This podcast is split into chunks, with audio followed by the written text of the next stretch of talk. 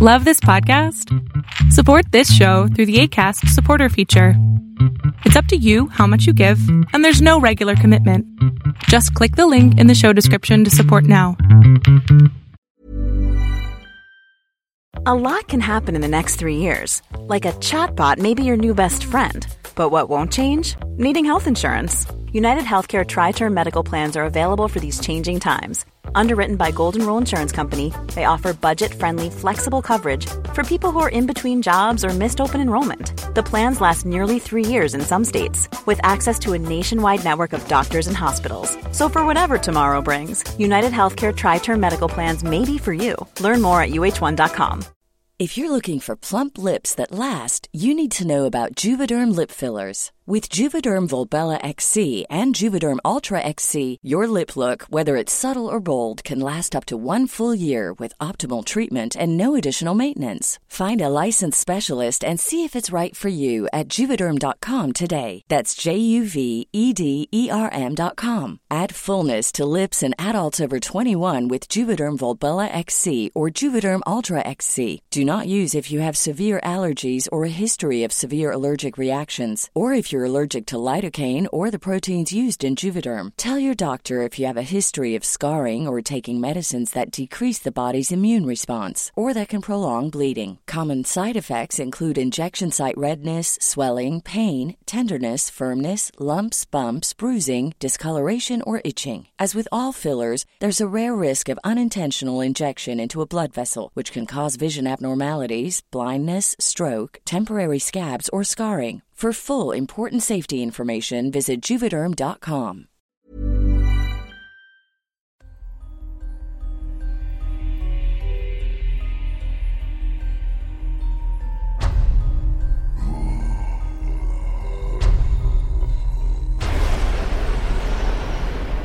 Welcome to Tales to Terrify.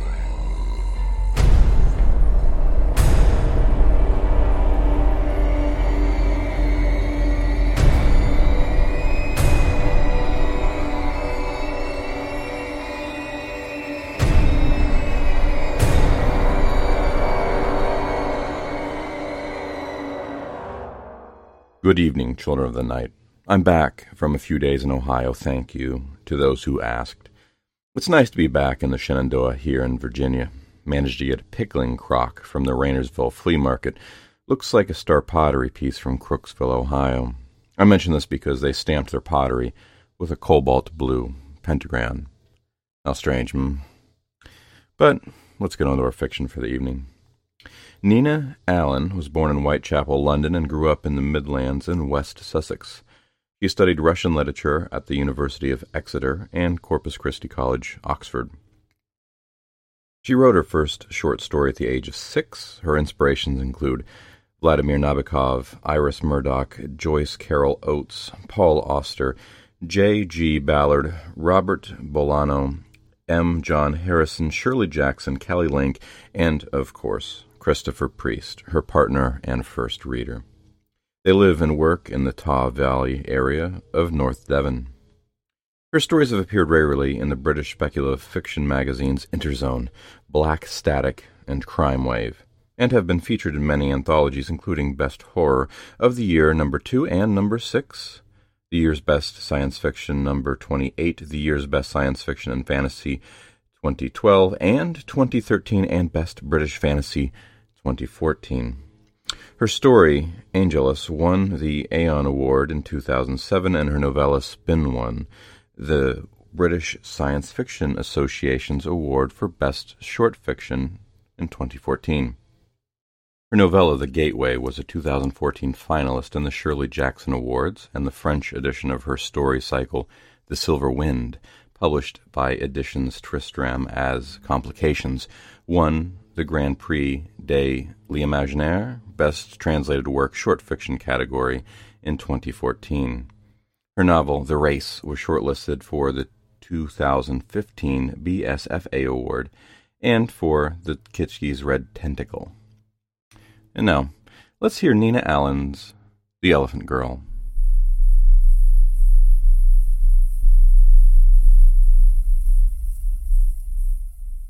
Jeanie Henderson arrived in late May. On the morning Bridget learned she was once again pregnant. Bridget wondered later if that was what started it, if all her reactions that day were a little off-kilter. She had already been told about the new girl, who was brought along and introduced to the class by the headmistress. Bridget smiled her best, "Hello, I'm your new teacher," smile. Jeanie stared stolidly back at her, with unfathomable mud-coloured eyes. What an ugly child, Bridget thought.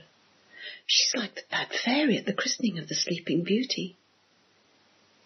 She tried to banish the thought, but it wouldn't go. She'd never taken an irrational dislike to a child before, but Jeanie Henderson gave her the creeps, and as the morning wore on, she found the girl's presence in her classroom increasingly distracting. If her behaviour had been disruptive, she would have known how to cope. As it was, Jeanie sat meekly in the place she'd been allocated, her mouth hanging slightly ajar, her features so immobile. There were moments when Bridget caught herself wondering what would happen if she went up and slapped her. She's like a horrible plastic doll, Bridget thought. The kind you get given for Christmas when you're 10 and never play with. When she tried asking the child a question, her eyes rolled blankly in her head like stone marbles. Jeanie Henderson had a pudgy moon face and mousy hair cropped in a straight line across her forehead. She was 8 years old, a full year younger than most of the other children in Bridget's class. But Bridget had been forced to take her because, apparently, she was ahead in most of her subjects. She was a misfit in other ways, too. It was true she'd had a tricky start. Joining a class midway through term was something even the most confident child would find difficult. But that was far from being the sum of her problems. On the Friday of her first week in school, Bridget found herself staring at Jeanie and thinking how old she looked. A peculiar, shrunken old woman with nasty, lumpen features and a secretive soul. A witch that would slap a curse on you the moment you crossed her. That was ridiculous, of course. She was just a child. The other children called her the Elephant Girl. Jeanie Henderson wasn't fat exactly, but she moved as if she was. Stiffly upright as a plump little penguin, and with her arms projecting just a fraction to either side. She wore heavy black shoes with square buckles, the kind of shoes that should have had "cripple" stamped in capital letters on the lid of the box. It was difficult to stop the other children from teasing her, and on those days when she was particularly tired, Bridget found herself pretending not to notice what was going on. One lunch hour, when she was on playground duty, she came outside to find a dozen or so of the rowdier youngsters standing in a circle around Jeanie Henderson and pelting her with gravel. The stones bounced off her stomach and thighs in a way that reminded Bridget of the wooden Aunt Sally at the County Goose Fair you could pay to throw steel quoits at and win a prize. Jeanie made no attempt to escape or defend herself. Bridget forced her way through the circle and grabbed her roughly by the hand. "For goodness sake, stop it," she said. She marched the girl briskly inside. She felt taut with anger, not so much with the other children as with Jeanie. It was as if she set out to be bullied, as if she deliberately brought the whole thing on herself. Bridget could not get rid of the feeling that Jeanie Henderson was a bad omen. And as the term progressed, the idea began to root itself more firmly inside her head. She supposed it was the result of the hormones, the injections she had been given as part of her IVF treatment, and now the knock-on effect of being pregnant.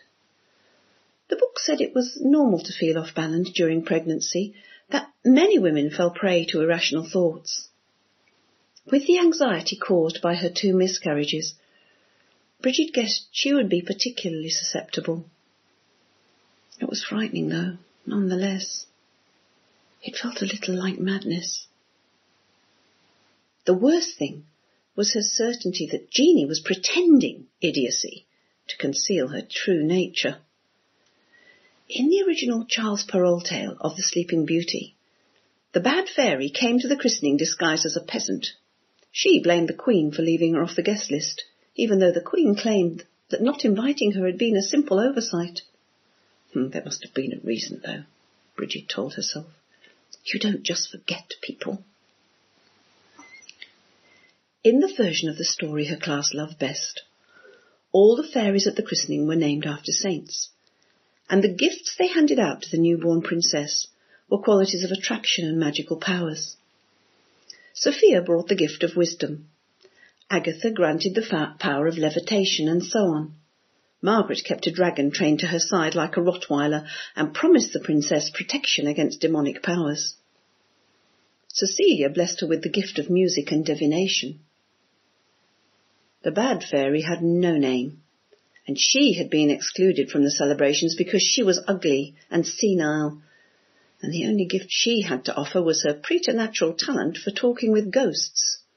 No one wanted to be reminded that the princess would eventually grow old and go crazy. It was said that the royal family was rife with craziness, that the Queen herself was already beginning to show the signs. The bad fairy was not really bad, Bridget saw. She was just an unwelcome reminder of what was true. Jeanie Henderson couldn't speak, or at least she wouldn't.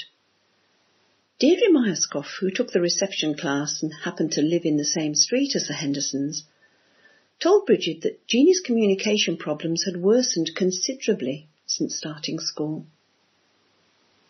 She does tend to get picked on, rather, Deirdre said. I suppose it's inevitable. When Bridget asked her what was actually wrong with Jeanie, Deirdre shrugged and said it was probably a form of autism. She's supposed to be very clever, but then children like that often are. I've been told she plays the piano very well. Bridget listened to what Deirdre was saying, but found it hard to believe. When she was 6 years old, Bridget happened to see some old TV footage of Martha A. Herisch performing Chopin at the Warsaw Piano Competition. She pestered her parents non-stop for piano lessons after that, and began to nurture secret dreams of becoming a concert pianist. The first big disappointment of her life came with the realization that she didn't have the talent to make her dream a reality. By her late teens, she'd given up music altogether. The idea that Jeanie had what she lacked was somehow grotesque. When the school closed for the summer vacation, Bridget clung to the irrational hope that when the children returned in September, the Elephant Girl would not be among them. But on the first day of term, there Jeanie was, stumbling across the playground in her hideous shoes. She gazed at Bridget without seeming to recognise her, but Bridget felt convinced she was putting on an act. Her anxieties about the baby had eased off a little over the summer, but with her first sight of Jeanie Henderson, they returned in a rush. Less than a week into term, Bridget asked the headmistress if she might request a meeting with Jeanie's parents. The headmistress seemed to think this was a good idea. The child still doesn't seem to be settling the way she should. Perhaps a chat with Mum and Dad might move things forward. Both the Hendersons had high-powered jobs, and the meeting took some arranging. But finally the three of them were together in one room. We're worried about Jeanie's progress, Bridget said. Is she normally this quiet at home? Jeanie doesn't talk much, even with us, if that's what you're trying to get at, replied Muriel Henderson. She prefers to practice her piano.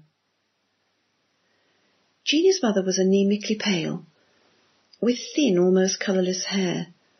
Her voice seemed unnaturally loud, as if she were trying to make herself heard in a crowded room. I understand that Jeanie is musically gifted, Bridget said. Have you ever considered sending her to a specialist school, somewhere better suited to her needs. A special school? Boomed Brian Henderson. Are you trying to imply that Jeannie is retarded? Brian Henderson was some sort of scientist, a large man, with a florid complexion and heavy jowls. He looked to Bridget as if he were heading straight for a heart attack. He hovered a few inches behind his scrawny wife, as if he were trying to use her as a human shield. Of course not, Bridget said. In fact, she's ahead of her class. She fought the urge to hiccup. She'd come to recognise her hiccups as a sign of approaching nausea and another bout of the morning sickness that continued to plague her, even though the books insisted it should be starting to ease off by now. When she made tentative inquiries about who looked after Jeannie when they were at work, the wife barked out the name of a foreign au pair. The au pair had already been mentioned several times by both parents, but Bridget seemed incapable of remembering her name for more than 5 seconds. Her memory felt increasingly unreliable since the end of summer. She'd heard pregnant women described as being away with the fairies. She supposed this haziness with facts was one of the symptoms. She was beginning to sweat. She dug her fingernails into her palms and tried not to think about the 1.5 slices of toast she'd eaten for breakfast, the butter oozing yellowly like pus. Would you excuse me for a moment, she said, and hurried out of the room. She reached the ladies' lavatories just in time. She sank to her knees beside the toilet bowl. The close odour of spent urine brought her stomach contents rushing upwards in a hot, pale stream. She stifled a sob. The Hendersons were strange people, almost as strange as Jeannie. She didn't like them. She had been stupid to expect their sympathy. The thought of them waiting for her just along the corridor made her heart flutter inside her chest like a panicked bird.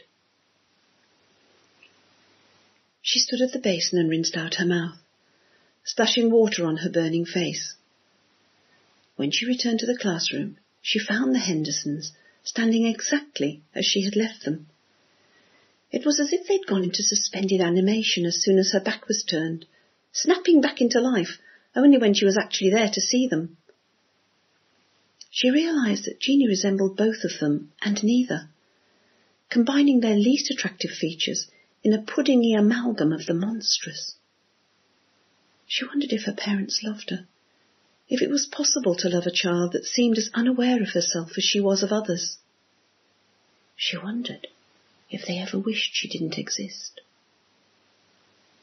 "I'm sorry about that," she said. The two Hendersons stared back at her expectantly. "As I was saying, it's not that Jeannie can't do her lessons. It's more that she doesn't mix much, or with the other children." She folded her arms across her belly and gripped her sides. She wondered what would happen if she fainted. "Why would Jeannie want to mix with the other children?" said Muriel Henderson. Her voice seemed loaded with sour disdain. "Jeannie isn't like other children, or hadn't you noticed? Other children bore her stupid. She prefers to have discussions with Marielena." "Marielena." Bridget seized the name triumphantly. "That's the au pair." "Well, that's fine then," Bridget said. The inside of her mouth felt painfully dry. "Just as long as you think she's happy. That's the main thing." The encounter had drained her of all her energy. She managed to escort the Hendersons back along the corridor to the main entrance, and then she went in search of Deirdre Myerscough. She was in the staff room, drinking coffee and catching up on her marking. "I'm feeling like hell," Bridget said. "Would you be able to take my afternoon classes if I go home?" Deirdre, who had a free period, agreed at once. Deirdre Myerscough was 45 and lived alone. She'd had an abortion when she was 18, the unsavoury side effect of a fortnight in Ibiza. A holiday Deirdre described as 2 straight weeks of accidental sex and intentional mayhem. When Bridget asked her if she regretted the abortion, Deirdre said no. By the time her husband Mick arrived home that evening, Bridget had a raging headache. She didn't feel hungry, but she knew she must eat for the baby's sake. She opened a tin of chicken soup and added some vegetables. The smell of the aluminium soup can made her feel queasy. "I can't stand that Henderson child," Bridget said once they were seated. "She should be in special needs." She pushed away her half-eaten soup and covered her face with her hands. She'd hoped that telling Mick how she felt would help to disperse her anxiety, but it had not. "Is she interfering with the rest of the class?" Mick said. "If she is, then you must speak to the head. You shouldn't have to take on extra work." He carried on eating his supper, his spoon rising and falling in the bowl like a mechanized tool. Bridget thought with irritation of Jeanie's immaculate exercise books, the dense, crabbed hand that made her assignments look as if they'd been completed in a foreign language. The girl couldn't seem to master joined-up writing, but so far Bridget had been unable to find so much as a single spelling mistake. "She's not behind, so I can't say anything. I don't want people thinking I can't do my job." She rested her cheek against the polished surface of the table. Its smoothness seemed to block the pain in her head, at least for a while. "I'm going to bed," she said. "I'm exhausted." "I don't want you getting upset," Mick said. "Remember what the doctor said." "I'm not upset. I'm just tired." The doctor had told her repeatedly that she needed to relax, that her anxiety was becoming part of the problem. She had not exactly accused Bridget of sabotaging her pregnancies, but Bridget thought she'd come pretty close. "Stop fretting about the baby. The baby will look after itself if you leave it alone." The doctor kept glancing at Bridget's records on her computer screen, her striped green smock stretched tight over breasts the size of cow udders. Dr. Buck had 4 children. 2 of them already grown and attending medical school. Bridget thought she could afford to relax. She tried to imagine a future in which her visits to Rose Buck's surgery were part of her past. "I'll bring you a cup of tea," Mick said. He reached for her hand. Bridget tensed. "I don't want tea," she said. "I think I'll just read for a bit." "Well, let me know if you need anything." He brushed her cheek with the back of his hand. His skin was rough, corroded by the repeated actions of turpentine and masonry dust. It was Mick's overtime on the construction sites that had paid for their baby. Mick hadn't been out on the town in more than 6 months. He insisted he didn't miss it. Oh, but sometimes Bridget wished he would just go. Not just out with his mates, but away, completely. Perhaps, if she were left in peace, her child would survive. An image rose in her mind of Jeanie Henderson, coming down the school steps one at a time, seemingly oblivious to the sniggers and catcalls that followed her progress. "She's a tough little beast," Bridget thought. "I wonder what keeps her going. A child that no one wanted, yet so obstinately insisted on being there." She read 3 pages of the Kreutzer Sonata before falling into a fitful sleep. She kept dreaming that the curtains were open and that people were staring in at her from outside. When she awoke next morning, she felt more tired than she had been when she went to bed. At assembly, the headmistress told the children she had a surprise for them. A former pupil of St. Saviour's would be coming to pay them a visit and give a special concert. "She's the pianist, Naomi Walmer. Some of you may have seen her recently on television. We're very proud. She was once a member of our school." The children, prompted by Deirdre Myerscough, began to clap. Bridget saw to her amazement that Jeanie Henderson was clapping too. It was the first sign of animation she'd ever shown. Mother of British could not believe she even had the faintest notion of what she was clapping for. She closed her eyes, overcome by vertigo, the sense that her insides had become the world and that if she didn't climb out of them soon, she would be lost forever. She'd more or less stopped listening to music after her first miscarriage, but she remembered hearing Naomi Walmer on the radio once, playing the barcarolle from The Seasons by Tchaikovsky. The announcer had referred to her as a child prodigy. Cecilia, Bridget thought restlessly, the patron saint of music and divination. The edge of the plastic seat was digging into her back. She didn't know she'd fallen asleep until one of the other teachers nudged her awake. As a person with a very deep voice, I'm hired all the time for advertising campaigns. But a deep voice doesn't sell B2B, and advertising on the wrong platform doesn't sell B2B either. That's why if you're a B2B marketer, you should use LinkedIn ads. LinkedIn has the targeting capabilities to help you reach the world's largest professional audience. That's right, over 70 million decision makers all in one place. All the big wigs, then medium wigs, also small wigs who are on the path to becoming big wigs. Okay, that's enough about wigs. LinkedIn ads allows you to focus on getting your B2B message to the right people. So, does that mean you should use ads on LinkedIn instead of hiring me, the man with the deepest voice in the world?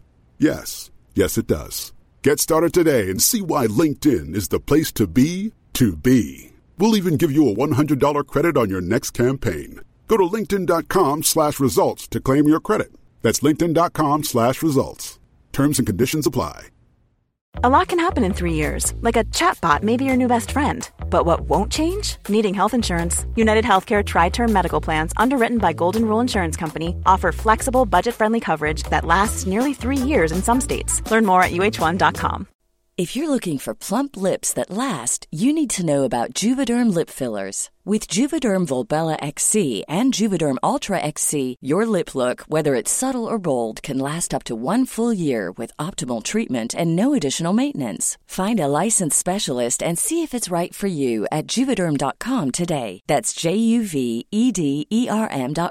Add fullness to lips in adults over 21 with Juvederm Volbella XC or Juvederm Ultra XC. Do not use if you have severe allergies or a history of severe allergic reactions, or if you're allergic to lidocaine or the proteins used in Juvederm. Tell your doctor if you have a history of scarring or taking medicines that decrease the body's immune response or that can prolong bleeding. Common side effects include injection site redness, swelling, pain, tenderness, firmness, lumps, bumps, bruising, discoloration, or itching. As with all fillers, there's a rare risk of unintentional injection into a blood vessel, which can cause vision abnormalities, blindness, stroke, temporary scabs, or scarring. For full, important safety information, visit Juvederm.com.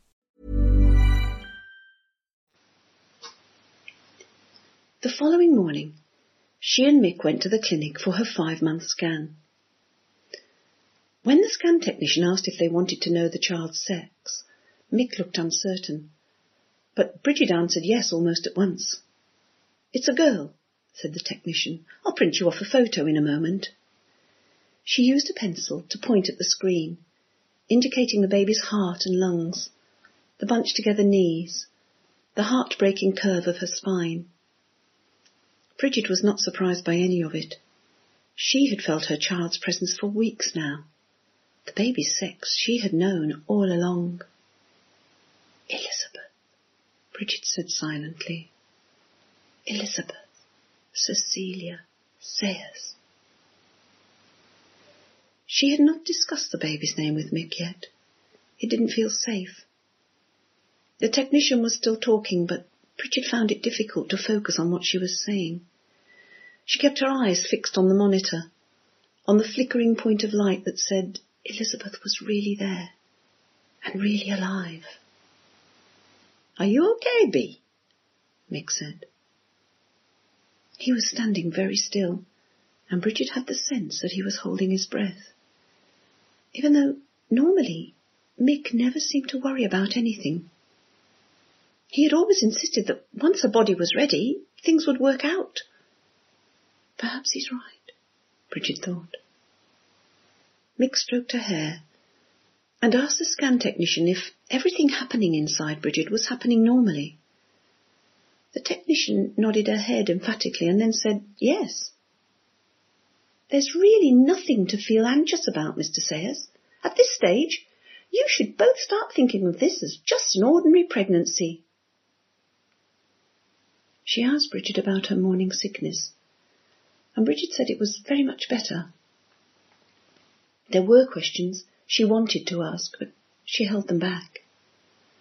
When the only question that mattered could not be answered with any absolute certainty, what was the point of asking anything else? The first miscarriage had happened just 10 days after Dr. Buck confirmed that Bridget was pregnant. She still grieved for the child, but secretly, as if admitting that it had ever existed was a source of shame. Her second failure had happened at 18 weeks. Mick came home from work to find her curled up on the bathroom floor, covered in blood. She'd lain there for what seemed hours, terrified that she was bleeding to death and that her half-formed baby was dragging itself towards her across the tiles. That child still haunted her like a revenant. She couldn't help believing she had let it down. This third child had hung on inside her for 20 weeks. Everyone insisted it was third time lucky. She had lunch with Mick in a cafe near the clinic and was back at school in time for the junior book club. They were reading Roald Dahl's The Witches. The children sat in a circle on the floor while Bridget read aloud and asked the children questions. Jeanie Henderson sat slumped forward with her legs apart and her head lolling in a manner Bridget found faintly obscene. She could not get rid of the thought that Jeanie was staring at her swollen belly. "She wants to take my baby," Bridget thought. "I know I must be crazy to think that, but I know it's true." Deirdre Milescough had told her that the Hendersons were moving abroad, that Muriel Henderson had landed a post at some foreign university. Bridget hoped the move would happen soon. She felt certain that if they were gone before Elizabeth was born, then everything would be all right. That night, she dreamed she was sitting up in bed in what she thought was her bedroom, but turned out to be some sort of hospital. The room was filled with the sounds of people sleeping. Their snuffles and groans were frightening in the darkness. There was someone close by, perhaps a nurse. The nurse pressed a button in the side of her head and the light came on. "We can't have you nodding off," she said. "Not when it's time for her feed." Bridget recognised the voice of Dr. Buck. "That's not the real doctor," she thought. "It's a copy." Her bulky body loomed beside the bed. A wicker basket stood nearby on a metal trolley. "Are you ready?" said Dr. Buck. She tugged at Bridget's nightgown, exposing a breast. Bridget tried to ignore what was being done to her, because she knew she needed to concentrate on the basket. Dr. Buck kept forcing her back against the stack of pillows. "There's nothing to be afraid of," she said. "Just try and relax." She turned aside. The pale rounds of her fat cheeks gleamed in the half-light as she leaned over the basket and reached inside. She lifted out a squirming bundle and held it towards her. Bridget felt her terror rising. She knew her baby had been taken away and replaced with a monster. The thing in the doctor's arms was white and naked like a grub. It opened its mouth in a blank, wide scream, and Bridget saw it meant to close upon her breast. She tugged at the blankets in an attempt to cover herself, but the blankets were gone, and so was her nightgown. The creature thrusted towards her, swivelling its bulging head on its fat, white neck. "Maggoty," said Dr. Buck brightly. "This is one hungry little elephant." Bridget's eyes filled with tears. She found that she could no longer move. that she was attached to the bed somehow. In the instant before she woke, she realised that the thing in the doctor's arms was Janie Henderson.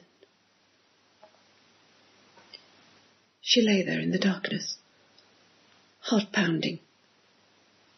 Her face was wet with tears, but she couldn't get away from the thought that they were not real tears.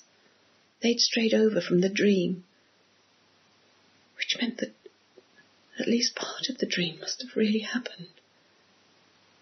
She shuddered. She drew her arms across her belly and breasts and found that she was naked. She couldn't remember taking off her clothes. An image came to her of the fat white doctor tugging at her nightgown, hot hands groping. It was 3:00 in the morning, always the worst time. Mick lay unconscious and faintly snoring at her side. It came to her that Jeanie was out there somewhere, that she was responsible for her nightmare, that she had made it happen. Why, though? Bridget thought. Why would she do that? The answer came back at once. Oh, because she's jealous. She wants the whole world to be as ugly and awful as she is. She eased out the drawer of her bedside cabinet and took out her iPod. She put on the headphones and switched to radio. The World Service came on, a programme about the pianist Maria Udina. Udina had made radio broadcasts from Moscow throughout the war. She'd even dared to argue with Stalin about the existence of God. Bridget didn't believe in God, not really, but she thought she could believe in St. Cecilia. She listened to Udina playing Bach's Chromatic Fantasia and tried to imagine what it had been like recording Bach's music in a tiny basement studio while German soldiers poured over the border in a dull grey flood. It's what St. Cecilia would have done, she thought. She could almost believe it had been St. Cecilia herself who had given Udina the strength to stand up to whatever the world and its tyrants happened to throw at her. The thought calmed her, and she was soon asleep again. When she woke the next morning, her iPod was on the bedside cabinet, the headphone leads wrapped neatly around its shiny body. She supposed it must have come adrift in the night, that Mick must have picked it up off the floor. But when she asked him, he said he hadn't touched it. Naomi Walmer's visit was the lead item on all the local news programmes. A news team came to the school and made a short film that showed Naomi Walmer arriving at the school gates in a navy blue Citroën. After that, the photographers went away because the headmistress hadn't wanted them filming inside the school. The seniors had decorated the lobby as part of their term project. There were pictures of Naomi Walmer on stage at the Queen Elizabeth Hall, images from her CD covers, short essays on the life of Chopin or Metner or Naomi herself. There was a photo of her as a junior at St Saviour's, sitting on the floor of the sports hall at morning assembly, a wafer-thin, nervous-looking child with an appealing smile. The headmistress made a little speech, welcoming Naomi back to the school and to the new assembly hall, which hadn't yet been built when she was there. Afterwards, Naomi came on stage and played Chopin's Opus 34 waltz in A minor. She was wearing a shift dress in plain blue cotton, and Bridget couldn't help noticing the way it showed off her arms, graceful and white, smooth and polished-looking as the arms of a porcelain ballerina. Her hair was fine and curly and amazingly fair. It stood out around her head like a corona. Bridget had expected her to play something light and cheerful, but the waltz was almost painfully slow. The children sat and listened in what felt to Bridget like an uneasy silence. One of the senior boys, a shy child called Graham Stokes, who was president of the school chess club, started to cry. The tears on his cheeks looked sticky, like melting sugar. Faintly, and for the first time, Bridget felt Elizabeth kick. Oh, this can't be real, Bridget thought. She wrapped her arms around her belly, wanting to seal the moment in with her forever. She could still hear the music, the long meandering coda that had always seemed to her like the sounds of someone talking in their sleep. She had been able to play the piece by heart once. Hearing Naomi Walmer made her realise all over again how fruitless her efforts had been, but the difference was that this time she didn't care. She shut her eyes. She could feel a presence in the room, a compassionate, all-knowing soul that was as old as time. Cecilia, she thought. Cecilia, in the body of Naomi. She came to me after all. But it was never me she wanted to speak to. It was Elizabeth. She thought she might faint with happiness and terror. After what seemed like a long time, the music stopped. Some of the other teachers started to clap. "I'm sure you'll agree that was very wonderful," said the headmistress. "It's not often we have such magic in our midst." Magic, Bridget thought. That's what this is. The children filed out of the hall, and the headmistress whisked Naomi Walmer off to the staff room. It had been arranged that she would spend some time with each class in turn. The children were restless, high on the break in routine. Bridget handed out drawing paper and a variety of crayons, and told them to make thank-you cards for Naomi. There was a lot of swapping seats and excited noise. Only Jeanie Henderson remained quiet. She sat hunched over her desk, scribbling intently with a plain lead pencil. When Bridget passed by on her way to the stationery cupboard, she saw her paper was covered in musical notation. It was the first 30 bars of Chopin's Opus 34, number 2. "What are you doing, Jeanie?" Bridget said. "We're supposed to be making cards." She snatched at the paper, wanting to get a closer look at it. Jeanie Henderson pulled it away with a little grunt. The corner of the paper tore off in her hand. The girl at the next desk looked across and stifled a giggle. The little freak, Bridget thought. How did she do that? Jeanie Henderson gazed up at her, open-mouthed. Her eyes were like mud puddles. Bridget suddenly realised she was crying. "Don't get yourself in a state," she said. "I'll fetch you a fresh piece." She turned away, for some reason terrified that Jeanie Henderson was about to start screaming. At that moment, there was a knock at the door. "Hello, everyone," said the headmistress. "I've brought someone to see you. I hope Mrs. Sayers doesn't mind us interrupting her lesson." The children whispered and fidgeted as Naomi Walmer came to sit in a chair at the head of the class. The girls in the front row sighed, as if in the presence of majesty. "You won't remember Naomi from when she was here at school," said the headmistress. "She started playing the piano before you were born." Naomi Walmer stayed and answered questions for the rest of the lesson. At first, it was only the more talkative children that would speak to her, but by the end they were all doing it, shooting their hands up and talking over each other, in the hurry to take their turn. Bridget had to tell them twice to simmer down. Jeanie Henderson stared blankly into space. The torn piece of drawing paper lay discarded on the desk in front of her. From time to time, her lips twitched. When the bell went, she got straight to her feet, stumbling after the others in her shapeless dress. "The Elephant Girl's coming to get us," said Samantha Stevens, a pouting beauty with wavy auburn hair and the beginnings of breasts. "Let's run!" They poured out of the room and down the corridor in a noisy stampede. Bridget was left alone with Naomi Walmer.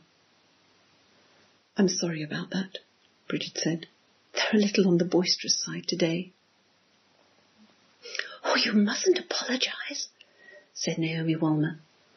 "I thought they were fantastic." She stepped forward and took Bridget's hand. "Thank you so much for having me here. It's brought back so many memories." "Good ones, I hope." "Oh, yes. I loved it here." Close to, she still looked very young, hardly more than a child herself.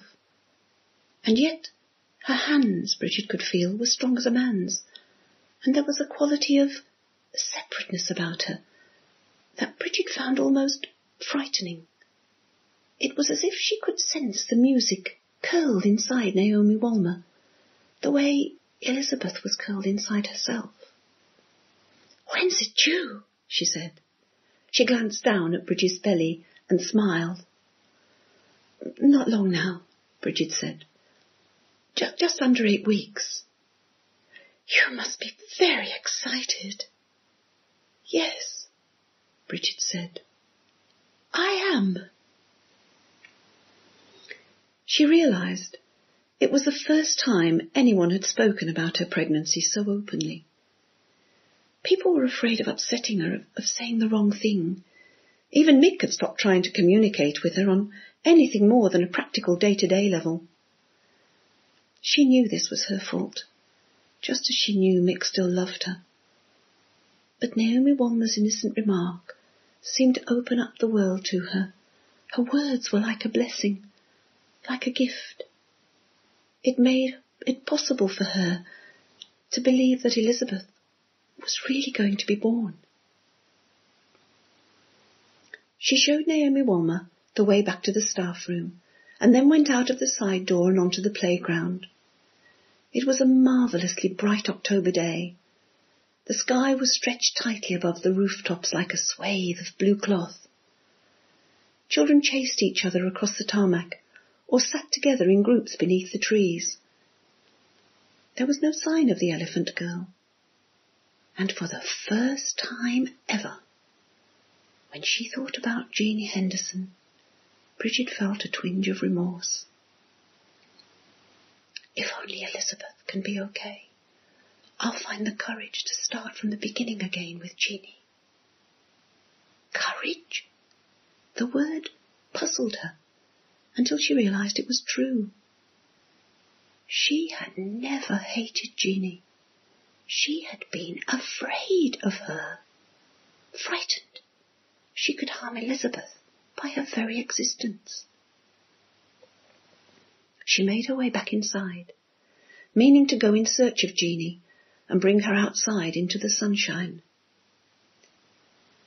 Suddenly, she became aware that she could hear music. Somebody was playing the piano.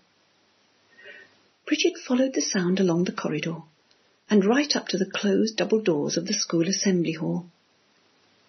She pushed the doors open, suddenly nervous. The tall windows along the side mirrored themselves in pools of light across the parquet floor. Jeanie Henderson was seated at the piano. She was playing a waltz by Chopin, not the slow A minor, but its partner, the much faster Opus 34 in A-flat. Her stubby fingers flew across the keys, the knuckles bunched and raised, hands crouched above the keyboards like fat spiders. She played effortlessly, as if the very notion of the piano was something that had been invented for her own amusement. Her mastery of the instrument seemed complete. Her clay face wore the same blank expression as always. Bridget marched towards her, her shoes skidding on the polished wood. As she approached the stage, Jeanie finished playing and stood up from the bench. Frédéric Chopin was born near Warsaw on March the 1st, 1810, she said. His compositions make extensive use of Polish dance rhythms, such as the Polonaise and the Mazurka, People say he invented the nocturne, but the nocturne was actually invented by John Field. Her voice had a gravelly quality, like that of a very old woman. She slowly put out a hand to touch Bridget's belly. "Your baby likes music already, I can tell," she said. "Your baby will be just like me." Bridget slapped Jeanie hard across the face. The slap made a cracking report like a gunshot, and for a second Bridget saw the imprint of her fingers outlined in red across the girl's plump cheek. "How dare you," she said in a whisper. "That's a lie." Then she felt herself begin to bleed.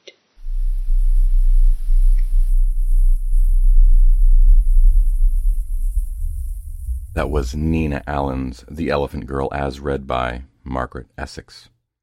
Margaret Essex lives on the beautiful far south coast of New South Wales, Australia, with her long-suffering husband, a happy hound, and the cat who rules.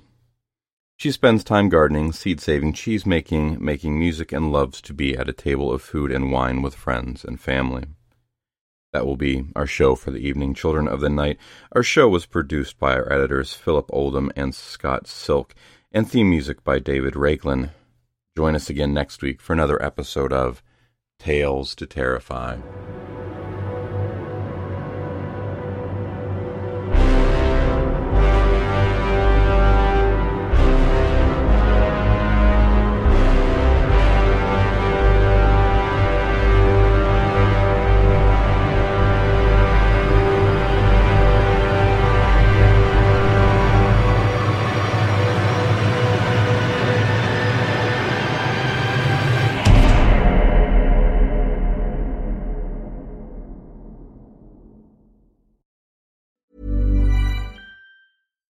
If you're looking for plump lips that last, you need to know about Juvederm lip fillers. With Juvederm Volbella XC and Juvederm Ultra XC, your lip look, whether it's subtle or bold, can last up to 1 full year with optimal treatment and no additional maintenance. Find a licensed specialist and see if it's right for you at Juvederm.com today. That's Juvederm.com. Add fullness to lips in adults over 21 with Juvederm Volbella XC or Juvederm Ultra XC. Do not use if you have severe allergies or a history of severe allergic reactions, or if you're allergic to lidocaine or the proteins used in Juvederm. Tell your doctor if you have a history of scarring or taking medicines that decrease the body's immune response or that can prolong bleeding. Common side effects include injection site redness, swelling, pain, tenderness, firmness, lumps, bumps, bruising, discoloration, or itching. As with all fillers, there's a rare risk of unintentional injection into a blood vessel, which can cause vision abnormalities, blindness, stroke, temporary scabs, or scarring. For full, important safety information, visit Juvederm.com.